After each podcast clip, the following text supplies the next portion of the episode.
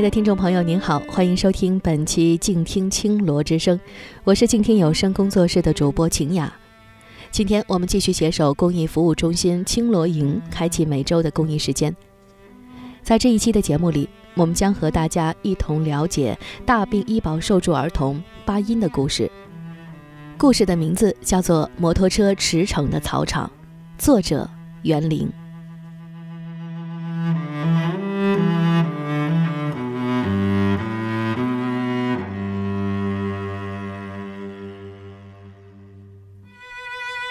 巴音家的草场是一条平缓起伏的小山谷，处在几处亲戚家的草场靠里面。这是科尔沁草原乌兰毛都苏木的大体地貌。牧民的草场顺着川道和两侧小山谷延展和收束。割草季节刚刚过去，羊群在变浅了的草场上缓慢移动，啃啮尚存的青色。当他们游荡到遍布干草堆的过冬草场，巴音的爸爸就骑上一辆摩托，在草皮上驱驰而去。受惊的羊群收起越界的边角，像扯动的羊毛围巾，向深山移动。羊群比附近牧民家的小，大部分还不是自家的。多年前，父亲格日勒图遭遇的一场车祸。和前年巴音的患病，让这户牧人的光景落在了全嘎查的后头。屋旁的割草机和小四轮都生了锈，电视也是人脸大小的一个。连续两年低迷的羊价，则是这片方圆几百公里的草原上牧民共同的心病。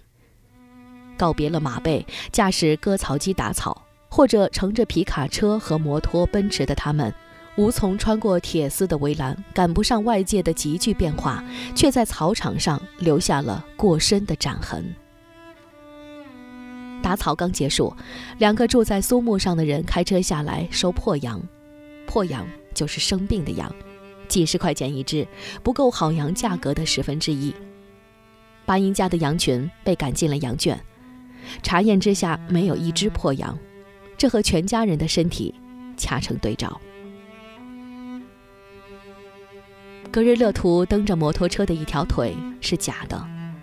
十七年前的那场车祸之后，他在干重活方面从此逊色于寻常的蒙古汉子，打草和堆草都要雇人，过万的费用使他只能够拖着哐啷作响的破旧一只，等待政府五年一度的免费更换。巴音五岁时的一场鼻窦炎。为这个家再次加上了一笔重负。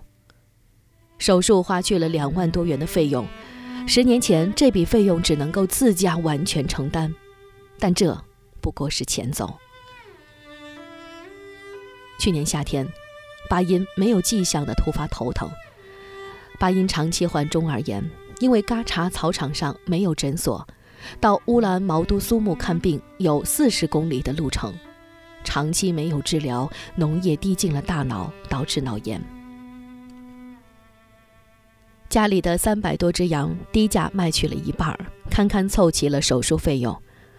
另外十几万元来自于武伯的帮助和台前付息。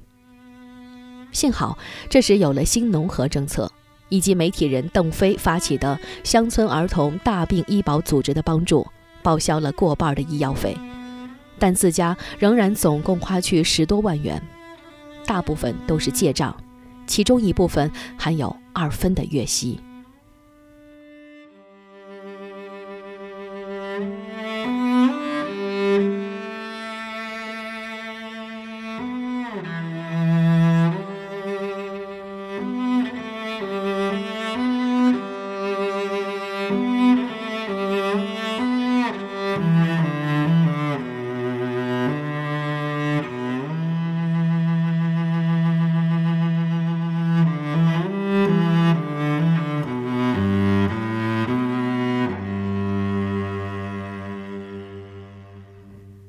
零一四年的冬天是这个四口之家最难熬的季节。由于科尔沁右前旗和兴安盟的医疗水平有限，父母带着巴音多次去长春看病，家里只靠念大学放假回来的长子来看羊。果冻的草料没打够，开春还飘着雪粒的时候就吃尽了，羊群不得不四处寻觅枯草下面冒出的新芽。邻居家的草场却开放了过冬剩余的干草堆，供羊群随意享用。债台高压在一家人头上，收入只够偿还利息。人和羊群终究熬过了漫长的冬天。巴音开始骑自行车练习康复时，新的羊羔也在摇摇晃晃跟着母亲羊学步了。抱起一只落伍的羊羔，把手指伸进它尚未长牙的嘴里，你会知道什么叫做吃奶的力气，似乎要把手指吮断。这和少年巴音骑着自行车一再从草坡上冲下去，以及父亲带着一只假腿去抽水赶羊的力气是同一种。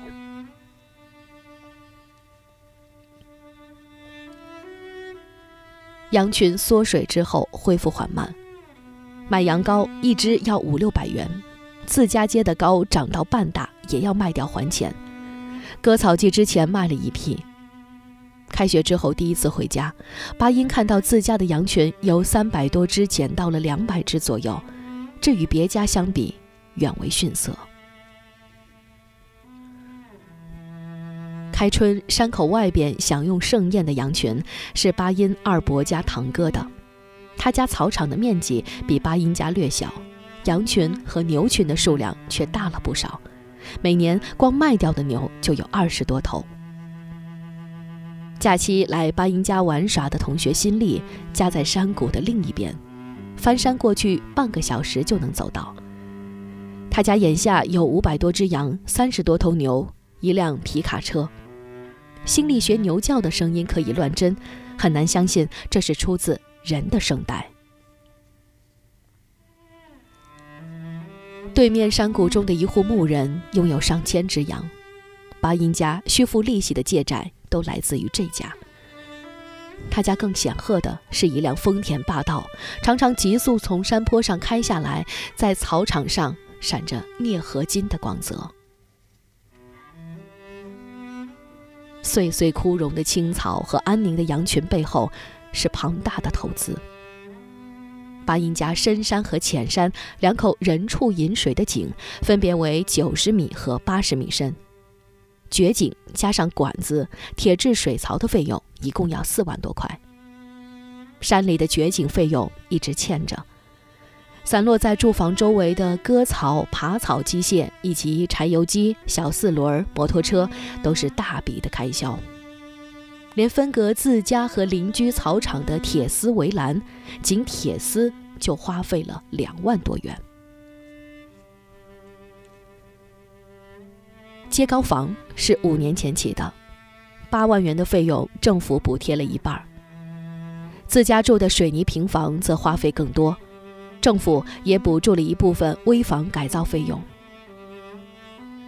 接高房附近，以前一家住的石头地窝子倾斜下陷，荒草遮没了窗内的旧日陈设。新房顶上带着三个烟囱，一旁安着太阳能电池板。风车呜呜的转动，带来了照明和电视的动力。九月四号这天，苏木政府派人来免费安装新的太阳能、风能两用发电设施。第二个造型更漂亮、效率更高的风车在草场上空呼呼转动起来，似乎这里的时光停滞了一段，眼下又加快启动了。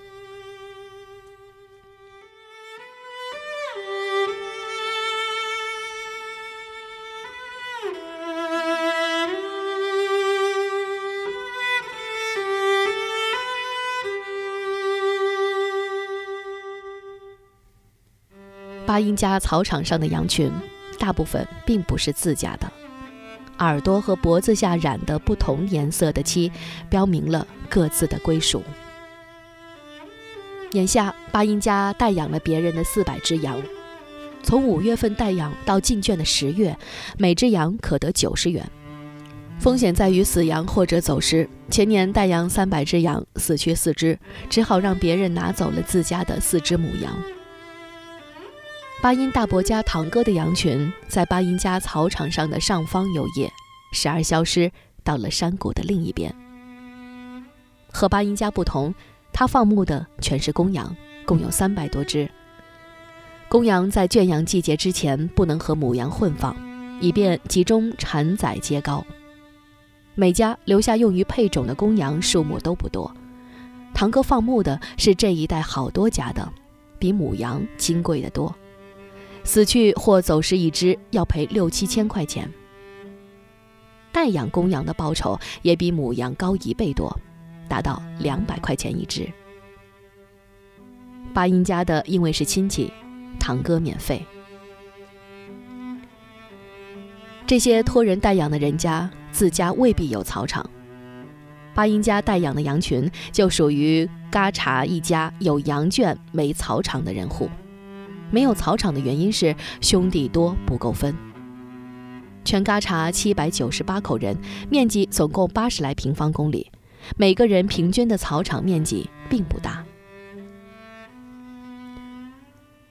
在巴音爷爷奶奶一辈儿，山谷内外的草场原来属于一家。格日勒图有六弟兄两姊妹，排行最小的格日勒图成家后再开小商店。兄弟分家的时候，草场分为四块，格日勒图分到的比兄弟们略多几十亩，照顾我的腿。眼下六兄弟之中，只有三个还在世。大哥在二十多年前驾马车出事身亡，二哥和四哥分别死于食道癌和高血压。三哥的草场承包给了别人，五哥是电工，住在苏木镇子上。兄弟中，眼下在放羊的只有格日勒图。大哥和二哥家的草场传到了下一代。九月五号，测量员来嘎查进行新一轮草场划界测量，颁发新的草原证。格日勒图骑摩托车带着测量员奔波了半天。巴音家免费给武伯家常年代养七八只牛。在镇子上做电工的武伯，自己想要养几头牛赚点钱，却没有分到草场。他家的独生女每年会来到巴音家玩两次，站在草场上兴致勃勃地问叔叔格日勒图：“我家的牛好看吧？”代养之外，承包草场是另一种选择。收破羊的人走的那天晚上，格日勒图和妻子天亮认真衡量了利弊。承包是连同别家的羊和草场一起，每头羊每年付给主人两百块钱租金，接下的羔归自己。一只羔羊卖三百五十块钱左右，如果下羔率高，两百多只羊下到一百六十只羔羊往上才会有赚头。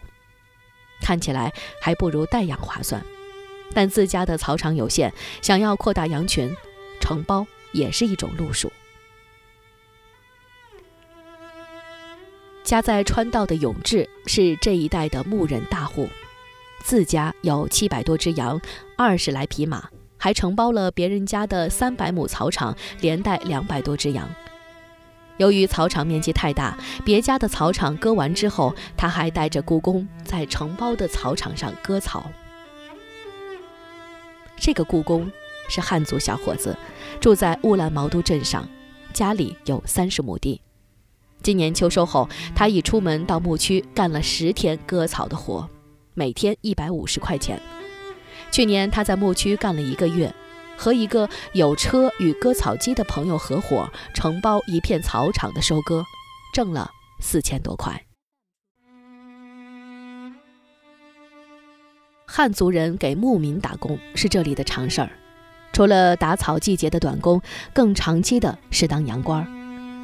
眼下的羊倌工价不低，夫妻二人一年包吃住之外，主家净付六万块钱工资。单身放牧的行情则是月薪三千块钱。可有前旗古迹村的一对夫妇，去年就做了乌兰毛都的羊倌。但对于多数农区人来说，当羊倌并不是一件有吸引力的活儿，原因就是辛苦。顶风冒雪不说，接高和打草季节的劳累不是轻易能挨下来的。另外，难免会有寄人篱下之感。放牧的风气在农区仍然兴盛，他们更愿意选择的是几家一起合资包下牧民的一片草场，养自家的羊。科右前旗巴拉格傣乡中胜屯小学生龚旭阳的爸爸，在离家两百公里的阿尔山牧区承包了上万亩草场，和另外两个人一起放牧了一千一百多只羊。每年四月份动身，到十月份包卡车运载羊群回来，来年开春再去，住在日本人留下的炮楼废墟里，这样已经三年。龚旭阳的同学当中还有不少是这样的情形。在科幼前期，牧民的经济情形普遍好于农民，外出打工的人很少，农民却几乎必须打工补贴家用。但永志的故宫并不羡慕牧人，农民比较好，有忙有闲。牧民一到了接高和割草的季节，雇人都忙不过来。草场的投资大，一旦亏损就债台高筑。此外，草场比农田更仰赖气候。乌兰毛都的牧民都知道，今年呼伦贝尔的草不好，而他们这里的雨水较为充足。但明年老天偏向谁，没人能够预知。永志和故宫搭伴儿操作一台新式割草机，霍霍地掠过齐膝深的草地，被斩断的青草散发出新鲜的气味，草地上留下了依稀的折痕。一天下来，这台机器可以收割一百亩草场。巴音和哥哥六岁时就学会了开割草机，坐在后座上协助抬起铡刀，避免地上的石头伤铡齿。除了赶羊。绝大部分和草有关的人力都被机械取代，草场之间的穿道以至牧区公路上，不时有巨大的机器隆隆驶过，让人疑心是边防的装甲辎重。川道上和通向各家牧民的小路，深浅不一地留着碾压的折痕，一到下雨几乎无法通行。草场上也有纵横的小四轮的折痕。无法使用机械的地方，人手也变得潦草。收割后的草场上伫立着大片墨绿的青楚林，是密植不结实的玉米，用作牛羊过冬的青饲料。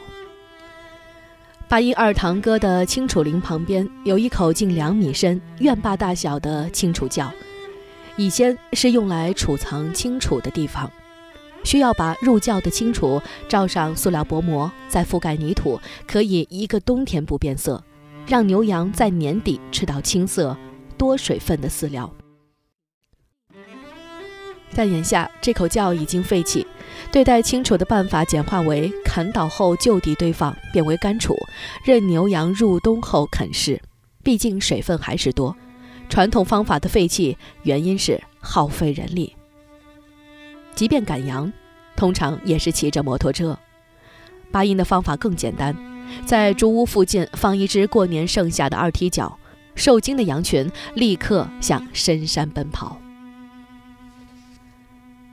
骑马在草场上赶羊的情形已难得一见。家里有不少马匹的永志，骑马也更多是一种喜好。他曾经骑快马参加过兴安盟的那达慕大会比赛。养马是复杂的事儿，若非外地有市场需求，在铁丝网圈住的草原上已无实际用处。巴音家有四匹马，但没有人骑。父亲截肢之后，骑马成了至今放不下的念想，却无力尝试。眼下，他把家里的一匹小马送给别人驯，希望未来可以再上马背。唯一能骑马的哥哥远在赤峰上大学，家里的马鞍子撂在街高房的院墙上，霜雪剥蚀之下已破壁褪色。巴音小时候常被哥哥带着骑马。小学三年级时，他学了骑马舞，还在乌兰浩特的全盟比赛中得了第四名。但当他自己学上马时，连续被马踢了两次，从此心生畏惧。近年来的脑炎导致身体半边不灵活，更使他放弃了这方面的念头。在骑手永志家的草场上，外来者面对没有配鞍的马跃跃欲试，巴音却躲避着马匹，自顾听着手机歌曲。骑着单车驰骋草场成了他最爱的事情，也让来家里玩耍的同学心力痴迷。单车之外，巴音的注意力更多在手机屏幕上。他的 QQ 空间里储藏着各种心仪的美女照片，大部分是网友，其中一位还是他在长春治病期间认识的当地病友的女儿。尽管巴音最爱哼的歌来自本族歌手乌云高娃，他喜欢的网友的照片却是清一色的美图秀秀修饰出来的锥子脸和美瞳，和大城市的少年没有区别。相比自小的母语蒙语，巴音更喜欢汉语，在网上也更多是和汉族网友聊天，连他的名字也不再是典型的蒙文。派出所把他和哥哥姓名中的一个“包”字讹为汉字的“宝”，没有上过学的父亲将错就错，而巴音自己更喜欢这个“宝”字。喜欢汉语是牧区和农区蒙古族孩子共同的特征。眼下，全内蒙仅存的一个蒙语村级教学点的老师白玉平解释，无所不在的电视和手机节目是孩子们更习惯汉语的原因。蒙语学习课程更多是出于高考时的照顾政策。即使是在巴音的父亲格日勒图身上。也看不到祖辈穿着蒙古服的草原汉子形象，全家人的蒙古服藏在衣橱里，只有到敖包聚会敬神或者大的节日才穿，衣服的质量也不是很好。而在平常出门会客的场合，格日勒图更想有一套西装，这曾经是他多年的念想。和父亲一争嘴，爸爸就会说，他连一套西装都没有。直到去年在长春复查期间，母亲终于带着巴音，在一家购物商场给在家看羊的爸爸买了一套西服。在巴音的记忆中，这套特尔雅牌子、标明产自福建石狮的西服价值两千块钱，实际是商贩标榜的原价。妈妈说，她实际花了三百来块。夏天的时候，爸爸穿上这套西服出门，参加了别家学生考上大学的喜宴。此后一直珍重地挂在衣橱里，再未舍得上身。巴音身上的鞋子来自于网购，是到城郊的四姨家探亲的时候购买的。巴音还教会了父亲和母亲用微信。电视上播出阅兵画面时，这个蒙古家庭的大小三口人都坐在炕上，低头看手机微信，上面有哥哥发来的信息。身在赤峰的哥哥很少回来，学会计的他直率地对父亲表示，毕业后不会考虑回家，要在外面找工作。在大学谈的汉族女朋友更让他坚定了这一想法。对于巴音来说，前景还比较复杂。爸爸的态度是，考不上大学就回来给我看羊。巴音自己不像哥哥那样坚决。但小时候喜欢画画的他，最向往的是成为画家。随便画一个图，按图样盖房子，就赚好几万。这样的房子不可能建在草场上。他也向往成为电视上选秀节目中背着吉他弹唱的歌手。巴音最喜欢的小学班花考到了乌兰浩特的重点中学，这给成绩差了十几分的他留下了遗憾。在他的同学中，还有不少这样考去远处的重点中学的，包括亲戚家的几个女孩，她们往往比男生更用功。小学女生多，男生少。到了初一，班上四十八个学生，只有十四个女生，别的都考到好的学校去了。永志说：“这里考不上大学的女生没几个，考上大学之后，她们一般会在包头和呼和浩特寻找工作，回来的也没几个。”尽管巴音的妈妈说牧民找媳妇儿成家并不难，但现实是草原上绝少看到年轻姑娘。二十四岁的永志相貌家底都不错，但至今没有合适的对象。而这在草原已属大龄。更多的时间，他只能一个人骑在骏马上，没有带着女生驰骋的机会。在巴音家的后山上，越过分割草场的铁丝网，有一处自家建的敖包。起因是家里一再不顺，希望改善一下风水。巴音把主持修造敖包的喇嘛叫做算命先生，这位蒙古僧人四年前已经去世。每年春天，巴音会和父母一起带着白酒和糖前去，在敖包前杀羊，把糖粒撒在敖包的石块上，祈求保佑人和牛羊。永志家的山上有更大的一座敖包，每年五月，远近的人会聚集，主家宰羊，旁人奠酒、撒糖、浇奶，围绕敖包绕圈敬拜祈福，然后聚餐。敖包上牵拉着缀有彩色经文的丝带，每一片经文丝帛上都印着一匹奔驰的马，但放眼山下不见马匹。只停靠着一圈人们前来时驾驶的皮卡和摩托车，在宁静的夏夜，涂上了一层微光的敖包旁边，也没有骑手与恋人相会的身影。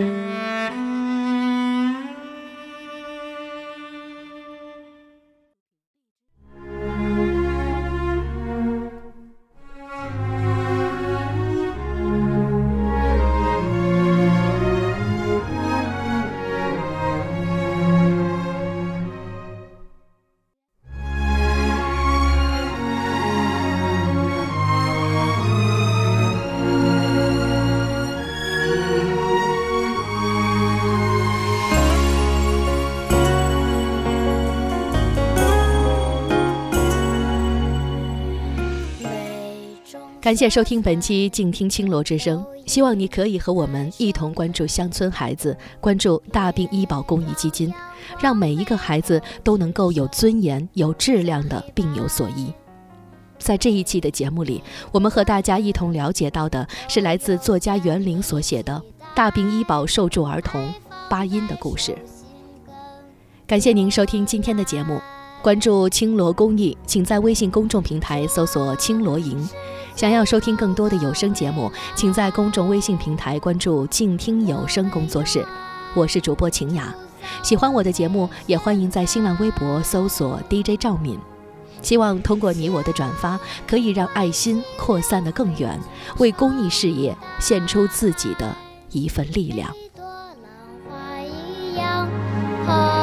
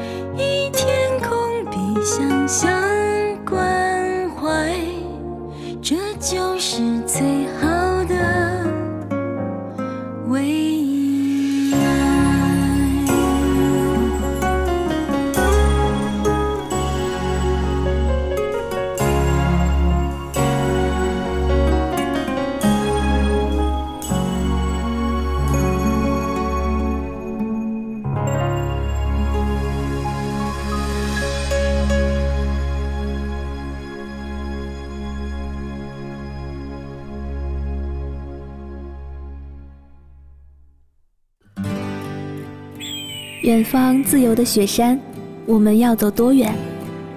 在沸腾的世界中，哪里有长满苔藓的清泉？